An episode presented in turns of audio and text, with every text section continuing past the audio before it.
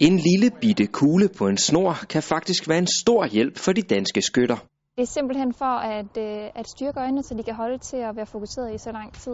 Det er nemlig en del af den synstræning, som skytterne har brug for, så de kan præstere bedst muligt i deres sport.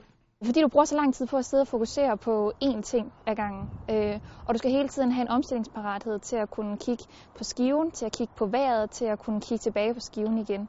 Så du skal hele tiden spænde i dine øjne, og det er ikke noget, at, at øjnene de er vant til at gøre som sådan. Og så tager du fat derude. Ja.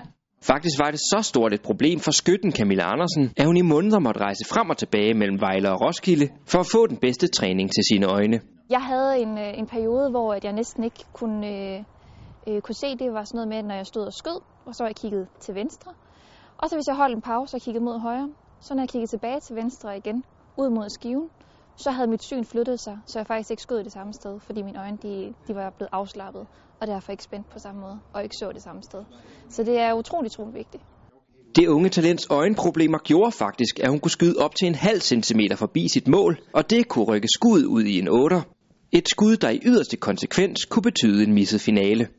Førhen så hed det, at du skulle have omkring 398 point på, på luftrifle for at komme afsted. Og hvis du så har en 8 på grund af dit syn, så kan du godt regne ud, at det skal være 39 10 til bagefter. Hvad havde du af fornemmelse?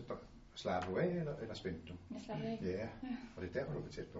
Ja. Du skal lige gå et skridt baglæns. Derfor synstræner skytten alt, hvad hun kan overskue, for selvom det ikke ser særlig krævende ud, så er det en ordentlig omgang hver gang, at øjnene skal udfordres. Altså det er jo ikke hårdt på samme måde, som det er, hvis jeg har været nede og styrketræne. Altså min, min krop kan jo stadig blive ved, men mine øjne de, er- de bliver rigtig trætte, øh, og jeg, jeg skal ikke have mere på programmet resten af aftenen. Det hedder hverken lektier, hvor jeg skal kigge ind i en computer, fordi det bliver mine øjne simpelthen for, for, for trætte til, og jeg skal i hvert fald ikke ud og træne. Hvis jeg skal noget, så hedder det altså noget med kroppen, f.eks. fysisk træning eller, eller andet. Held og lykke med det. Tak.